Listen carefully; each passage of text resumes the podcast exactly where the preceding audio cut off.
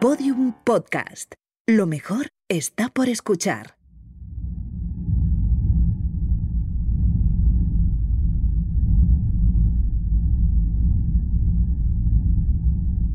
¿Qué es la posverdad?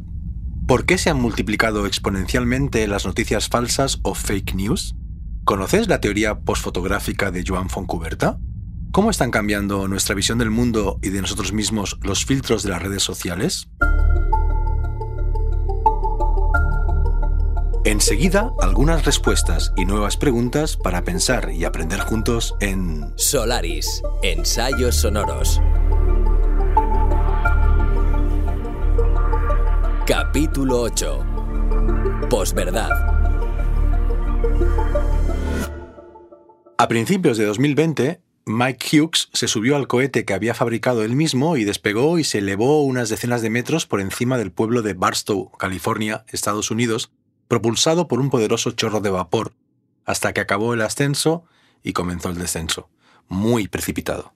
De hecho, mortal. ¡Pum! Fue su segundo y último viaje al espacio. El primero en el desierto de Mojave, dos años antes, le permitió ver el mundo desde 578 metros de altura, pero él se proponía subir al menos 500 metros más. A mediados de ese mismo año, el de la pandemia, una pareja italiana cansada de la cuarentena obligatoria que había impuesto el Estado, decidió embarcarse en un velero en el puerto de Lampedusa y salir a navegar. No tenían los conocimientos básicos para hacerlo con éxito, de modo que se perdieron y lo pasaron realmente mal en el mar Mediterráneo fueron rescatados por Salvatore Sikiki, que trabaja en el Ministerio Italiano de Sanidad. Este les enseñó a usar la brújula para que pudieran regresar a la costa. Una vez de vuelta en la civilización terrestre, tuvieron que permanecer en cuarentena a causa de su temeridad. El plan de Mike Hughes era ascender más de mil metros hasta tener suficiente perspectiva como para realizar fotografías que demostraran que la Tierra es plana y no redonda, como dice el consenso científico universal. Madre mía pues el plan de la pareja italiana era viajar hasta el horizonte para demostrar que allí se acaba el mundo, que más allá solamente hay un abismo. Pero para ello tenían que usar la brújula, que depende del magnetismo terrestre y por tanto de la naturaleza circular del planeta. Madre mía, ni siquiera en la Edad Media la gente informada creía realmente en que la Tierra fuera totalmente plana. Durante siglos esa idea había sido olvidada, hasta que en los últimos seis o siete años ha resucitado con fuerza en Internet. La teoría conspiranoica dice que la NASA y los gobiernos del mundo se empeñan en difundir imágenes generadas por ordenador del planeta circular, pero que las evidencias y la observación directa del horizonte demuestran el terraplanismo. Han hecho tantísimo ruido que han conseguido sembrar la duda. Es un problema serio. Las encuestas dejan claro el poder de las redes. Unos 10 millones de personas están convencidas en Brasil de que la Tierra es plana. En Estados Unidos, un 33% de los jóvenes tiene dudas sobre la esfericidad de nuestro planeta. Uno de cada tres. Repito, una de cada tres de las personas que con sus votos decidirán nuestro futuro.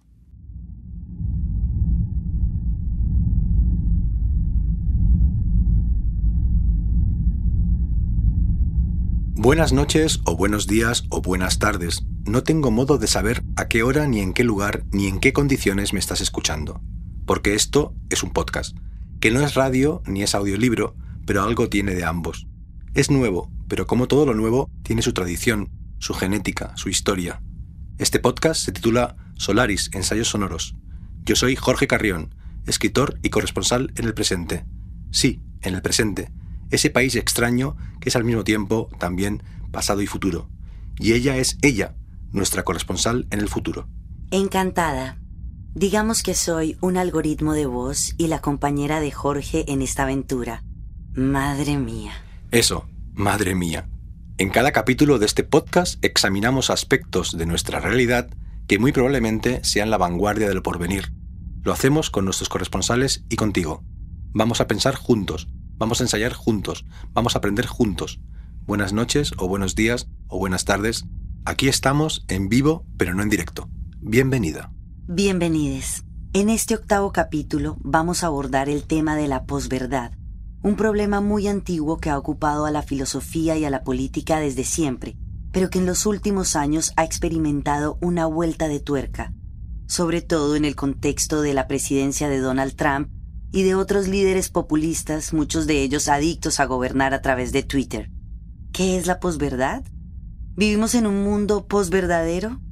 ¿Cómo han cambiado la ontología y la epistemología en la nueva realidad digital? Pueden ayudarnos a entender ese cambio de paradigma, los filtros de las redes sociales y lo que Joan Foncuberta ha llamado la posfotografía?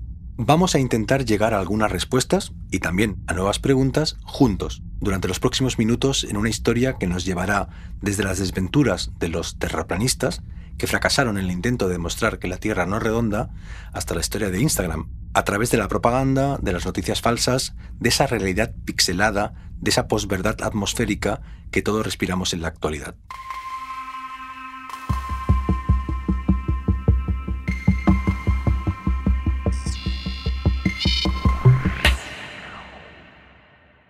En su ensayo Posverdad, el periodista norteamericano Matthew Dancona afirma que el tema de su libro es epistemológico, es decir, relativo al saber, a su naturaleza y a su transmisión.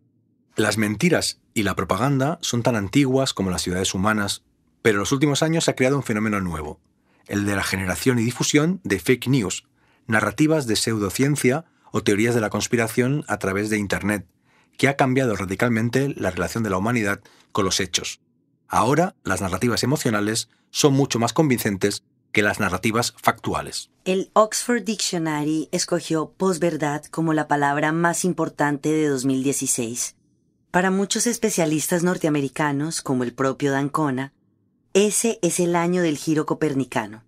Fue el año del triunfo de Trump en las elecciones presidenciales y del referéndum del Brexit en Inglaterra. Fue el año en que quedó claro que se podía cambiar masivamente la intención de voto de los ciudadanos a través de las cuentas falsas de Twitter y de grupos fraudulentos de Facebook. Fue el año en que Kellyanne Conway, entonces consejera jefe del nuevo presidente, dijo en antena que Sean Spicer, el jefe de prensa, había ofrecido datos alternativos. I did answer no, you did not. You did not answer the question of why the president asked the White House press secretary to come out in front of the podium for the first time and utter a falsehood. Why did he do that? It undermines the credibility of the entire White House press office no, on doesn't. day don't one. Be so, don't be so overly dramatic about it, Chuck. What it, it, you're saying it's a falsehood, and they're giving Sean Spicer, our press secretary, gave alternative facts to that. But the point remains. Wait a minute. Alternative facts? Alternative facts. Four of the five facts he uttered. The hey, one Chuck, thing he why, got hey, right Chuck, was Zeke Miller. Four of the five facts he uttered were just not true. Look, alternative facts are not facts. They're falsehoods. Otros relatos de estos últimos años subrayan el mismo Big Bang. El documental After Truth, por ejemplo, dirigido por Andrew Rossi para HBO, insiste en el año 2016 y amplía el foco a las teorías de la conspiración que surgen en ese mismo caldo de cultivo. Un caso emblemático es el de la historia esperpéntica que se conoció como Pizzagate, una auténtica bola de nieve que surgió tras la filtración de correos electrónicos de un empleado de la campaña de Hillary Clinton. En YouTube y otras redes sociales fue creciendo la teoría de que de ciertas frases de esos emails se podía inducir que existía una red de abuso infantil, orquestada por políticos demócratas que usaban los sótanos de ciertos restaurantes de Washington para sus crímenes. La historia terminó con un hombre armado, con un rifle, que entró en una pizzería dispuesto a liberar a los niños, supuestamente prisioneros en el sótano. No encontró nada. Se entregó a la policía. Se relaciona con QAnon, la demencial teoría según la cual Trump lucha con la pedofilia de las élites.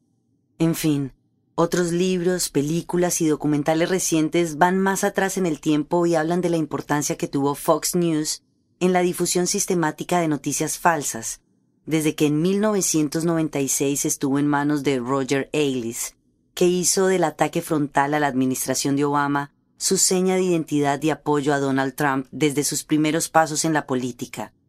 Trump un presidente que no por casualidad fue antes presentador de Saturday Night Live y El Aprendiz, un auténtico animal televisivo. Sin embargo, esa perspectiva tan norteamericana no hace justicia a un cambio de paradigma que se ha dado durante las últimas décadas y que es totalmente global.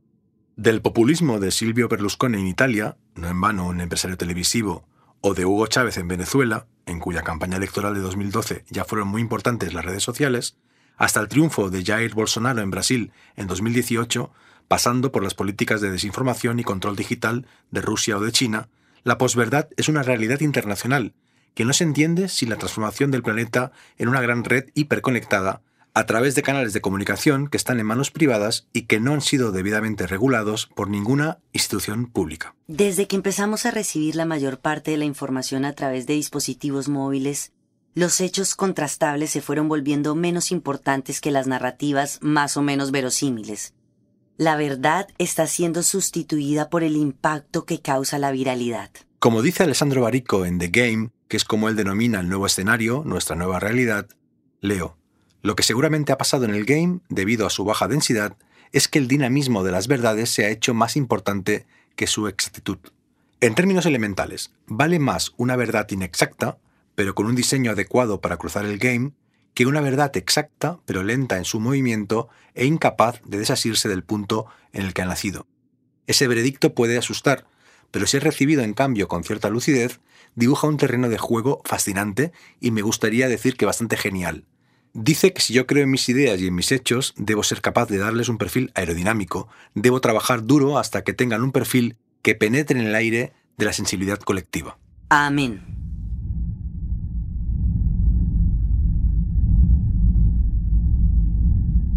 En la parte central de cada capítulo de Solaris, Ensayos Sonoros, ella y yo damos la palabra a nuestros corresponsales en ámbitos absolutamente contemporáneos.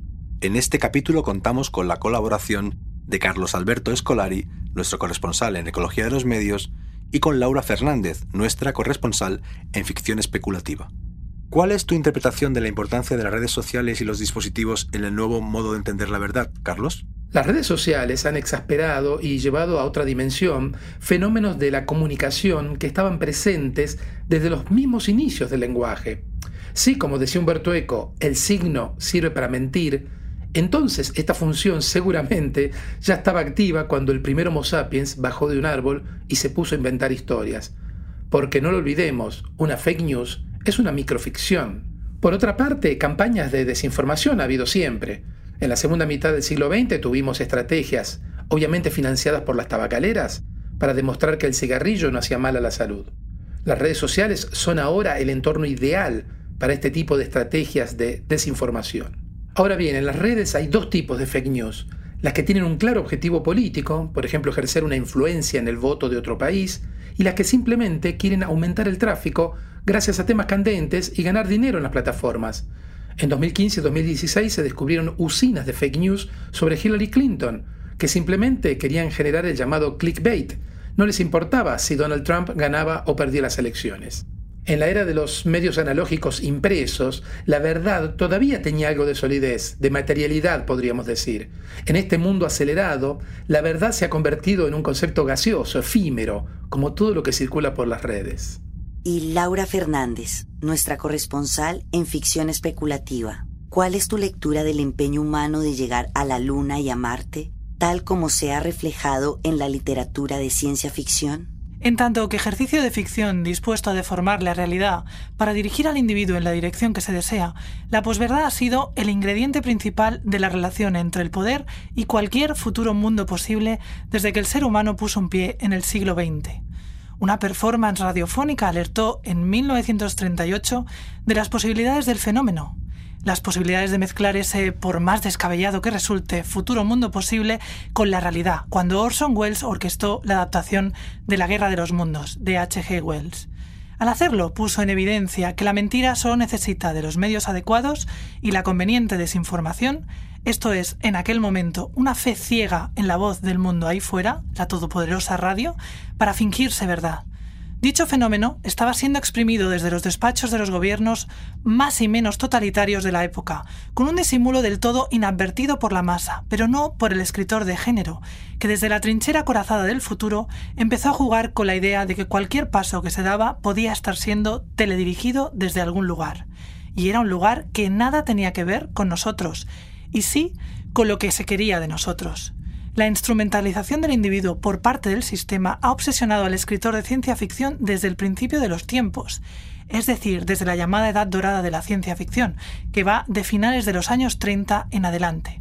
Pero al principio no lo hizo desde la temida masa, un concepto aún lejano al del escritor solitario y sin más contexto global que el que le proporcionaba un medio a lo sumo nacional, sino desde la paranoia del outsider, que primero sospecha estar siendo engañado y luego descubre que efectivamente así es. Ragelgam, el protagonista de Tiempo desarticulado, la no del todo conocida novela de Philip K. Dick, que inspiró en parte el show de Truman de Peter Wade, es, podría decirse, la primera víctima de una sociedad interesadamente instrumentalizada contra el individuo, entendido este como cualquiera de nosotros, en un nebuloso presente en el que todo lo que se observa es espejismo.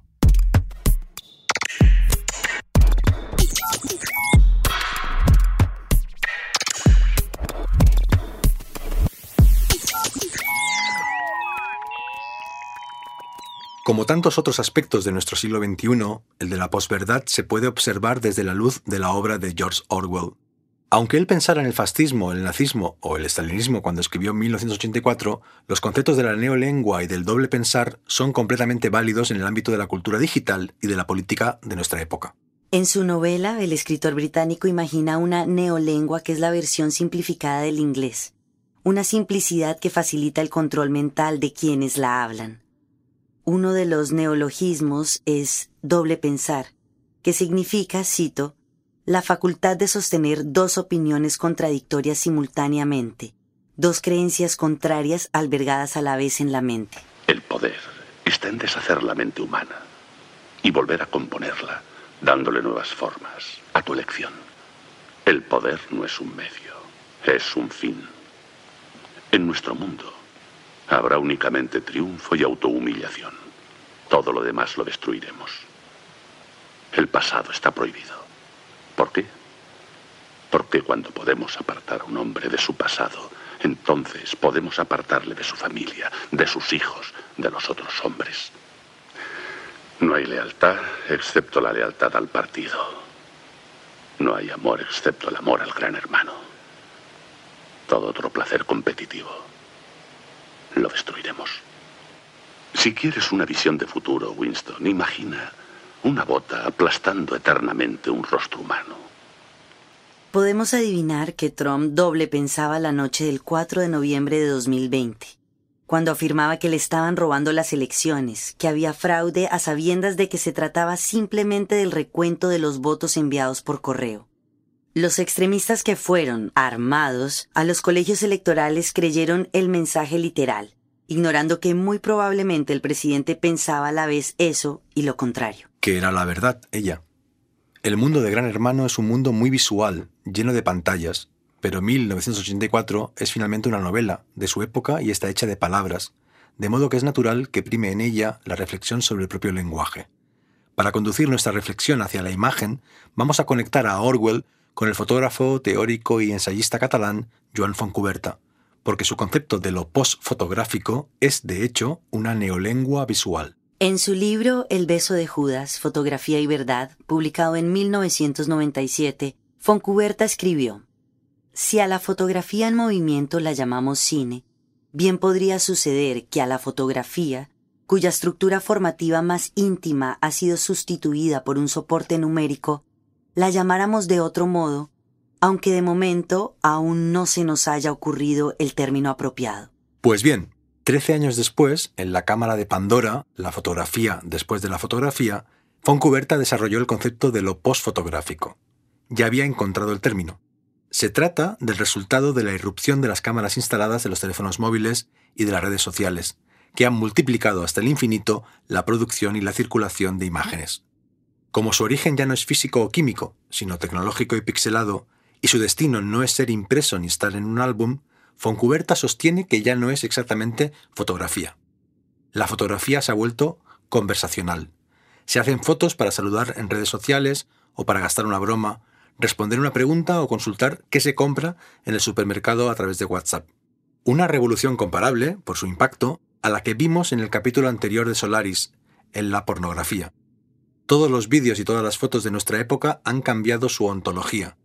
Su vocación o su esencia ya no es el documento o la memoria, como durante toda su historia anterior, sino la comunicación, el flujo, el movimiento, la interacción.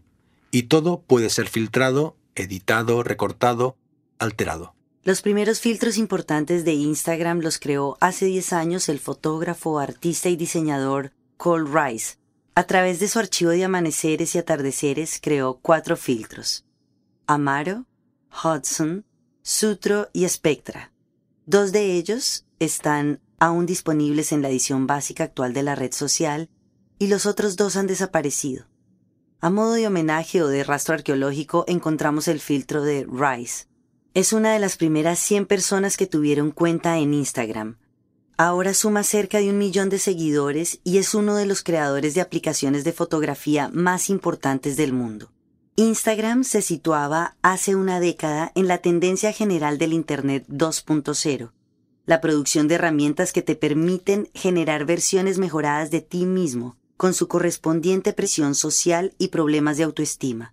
Editar y editarte. Los complejos procesos que seguían la censura soviética o maoísta para borrar a personas de las fotos, equivalentes a los que pone en práctica el protagonista de 1984 con la información que publicó el Times en su momento, ahora se pueden replicar en unos pocos segundos, con Photoshop o con el editor de fotos o vídeos de tu móvil. Nos hemos acostumbrado a editar la realidad en tiempo real y a doble pensar a mentir. ¿En qué estás pensando? nos pregunta Facebook. Nunca respondemos lo que realmente pensamos. Tampoco publicamos selfies sin editar en Instagram o en Tinder. Nos hemos convertido en productores constantes de hechos alternativos sobre nosotros mismos. Tal vez sea una característica del ser humano, el inventor del camuflaje y del maquillaje, de las máscaras y de la ficción, pero la cultura digital ha cambiado la escala de la repercusión de ese discurso carnavalesco. En estos momentos hay casi 5 mil millones de usuarios en Internet. La mitad están activos en Facebook. WeChat tiene más de mil millones de usuarios y WhatsApp más de 2 mil. Los memes y las noticias falsas circulan a velocidad superheroica por todos esos circuitos. Así estamos generando una especie de posverdad atmosférica. Todo se vuelve posverdadero, empezando por el propio yo. Ese es el extraño aire que respiramos.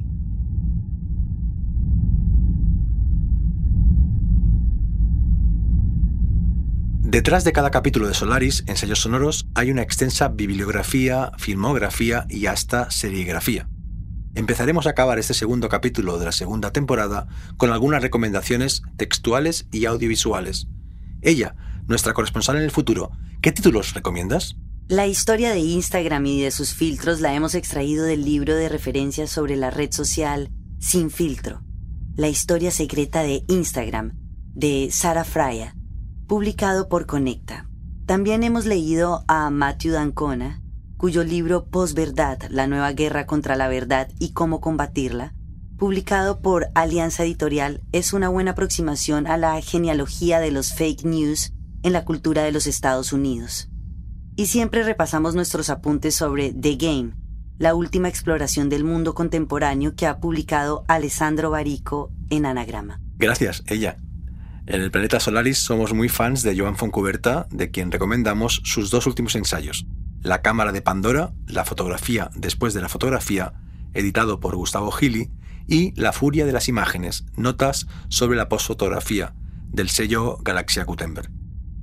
¿Y qué libros, películas, series o lecturas en general sobre la posverdad nos recomiendan Carlos Alberto Scolari, nuestro corresponsal en Ecología de los Medios, y Laura Fernández, nuestra corresponsal en ficción especulativa? Yo recomendaré un libro y una película. El libro es Posverdad, de Lee McIntyre, cuya edición original es del MIT Press y en español está en cátedra. Es una obra que sintetiza muy bien la historia de la posverdad y presenta los estudios más avanzados tanto respecto a su dimensión social como cognitiva. Además, describe casos históricos muy esclarecedores, como las campañas de las tabacaleras, que vimos en la serie Mad Men, o las estrategias de comunicación que minimizaban el calentamiento global. Y la película es Wag the Dog, la cortina de humo, que estrenó Barry Levinson en 1997. Con guion de David Mamet, en ella trabajan Dustin Hoffman, Robert De Niro y Dennis Leary, entre otros actores. Se trata de una comedia negra de hondo contenido político. El presidente de los Estados Unidos ve peligrar su reelección, por lo que contrata a un productor de Hollywood para que le monte una guerra en los Balcanes y ganar puntos en las encuestas.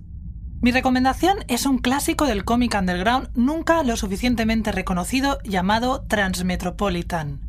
Escrito por el siempre ácido Warren Ellis y dibujado por un especialmente sucio y barroco Derek Robertson, Transmetropolitan se tuvo en su momento por una gamberrísima alegoría post-cyberpunk, protagonizada por un violento y turbio periodista, Spider Jerusalem, decidido a luchar desde la pantalla de su portátil contra una descarada posverdad de facto, entonces aún no denominada así en el mundo futuro y distópico y absurdamente corrupto de Jerusalén, suerte de Hunter S. Thompson post-apocalíptico, una leyenda del periodismo gonzo que no se limita a propinar puñetazos desde sus artículos, también lo hace si debe de verdad, la bestia, un gran mediático estafador, ha ascendido al trono, es decir, preside los Estados Unidos, y nadie cuenta otra verdad que la que le interesa. Como en un Manhattan Transfer de lo desordenadamente punk, en Transmetropolitan se disparan titulares de un futuro presente horripilante, entre los que Spider solo puede abrirse camino con un pie en el lisérgico y evasivo otro mundo, el de los estupefacientes, el único capaz de apagar el ruido incesante de la mentira para tener un lúcido acceso a los pedazos de verdad con los que se topa y que publica en el subversivo diario La Palabra. En julio de 2010, Kevin y Nicole estaban hablando sobre la red social que acababa de crear él con su socio Mike mientras paseaban por la playa del pueblo Todos Santos en Baja California. Los teléfonos móviles inteligentes eran un invento reciente y sus cámaras todavía no eran capaces de hacer buenas fotos. Por eso acababan de aparecer las primeras aplicaciones para editarlas, como Ipstamatic. Si queréis que las fotos sean el centro de vuestro proyecto, le dijo Nicole, deberíais incluir filtros. Volvieron al hotel. Kevin buscó en Google cómo programar filtros. En Photoshop decidió que su estilo consistiría en dramatizar las sombras y crear mucho contraste. Así creó su primer filtro, que llamó Xpro 2. Cuando salieron a cenar, vio un perro frente a un puesto de tacos. Le hizo una foto. Fue la primera foto que se colgó en esa red social, Code Name. El apellido de Kevin es Systrom. Él y su socio Mike Kriga pronto cambiaron al nombre de Code Name, que pasó a llamarse Instagram. De modo que la primera foto de Instagram es la de un perro, un puesto de tacos y un filtro que se creó en unas pocas horas en un hotel de vacaciones. En una década la plataforma ha crecido exponencialmente. Ha sido comprada por Facebook, Systrom y Kriagan la han abandonado y se ha convertido en parte de la vida de mil millones de usuarios. Entre sus efectos está el haber cambiado el modo en que se perciben muchos de ellos a sí mismos. A finales de octubre de 2019, Instagram retiró de la aplicación el filtro FixMe y otros parecidos, que tenían en común la imitación de los procesos que siguen los cirujanos plásticos para llevar a cabo la planificación y la ejecución de sus operaciones. Es decir, se trata de filtros que te dividen la cara en las secciones que habría que arreglar, lo digo entre comillas, las bolsas bajo los ojos que habría que suprimir, las mejillas que habría que subir, las arrugas que habría que borrar, imitando líneas de rotulador y los moratones que resultan de ese tipo de cirugía. El Departamento de Bienestar de la red social entendió que estimulaba la disconformidad de la gente con sus cuerpos, sobre todo de los adolescentes, y que eso podía perjudicar la salud mental de los más jóvenes de sus usuarios. Los españoles se hacen una media de 750 selfies al año. Muchísimos filtros están pensados para los autorretratos. Algunos filtros producen efectos cómicos o grotescos, pero la mayoría son embellecedores. Se trata de la evolución 2.0 del maquillaje tradicional, pero el espejo se ha transformado en pantalla y la alta tecnología ha ocupado el lugar de la artesanía manual. Una evolución que ha llegado para quedarse. Sin duda, aunque las redes eliminen los filtros que simulan procesos de cirugía estética, la tendencia ya se ha instaurado en los cerebros humanos. La mayoría de las personas que acuden en estos momentos a clínicas estéticas ya no van con fotografías de los famosos cuyas narices o labios aspiran a imitar, sino con sus propias fotografías ya editadas. Los filtros han creado las imágenes de nosotros mismos a las que queremos parecernos. Y si tienes suficiente dinero, la cirugía plástica puede convertir tu selfie filtrado en realidad. Al igual que también puedes construir tu propio cohete para ascender más de mil metros y obtener pruebas de que la Tierra no es redonda. Madre mía, ella. Madre mía. Así acabamos. ¿Qué más podríamos añadir? Buenos días, buenas tardes o buenas noches. No tengo modo de saber a qué hora me estás escuchando. Y buena suerte, la estamos necesitando. Solaris, ensayos sonoros. Un una producción de Podium Podcast creada y narrada por Jorge Carrión. Con Carolina Torres Tópaga como ella, nuestra corresponsal en el futuro. Edición Ana Alonso. Diseño sonoro Andreu Quesada. Producción ejecutiva María Jesús Espinosa de los Monteros. En este episodio participan Carlos Alberto Escolari, corresponsal en Ecología de los Medios, y Laura Fernández, corresponsal en Ficción Especulativa.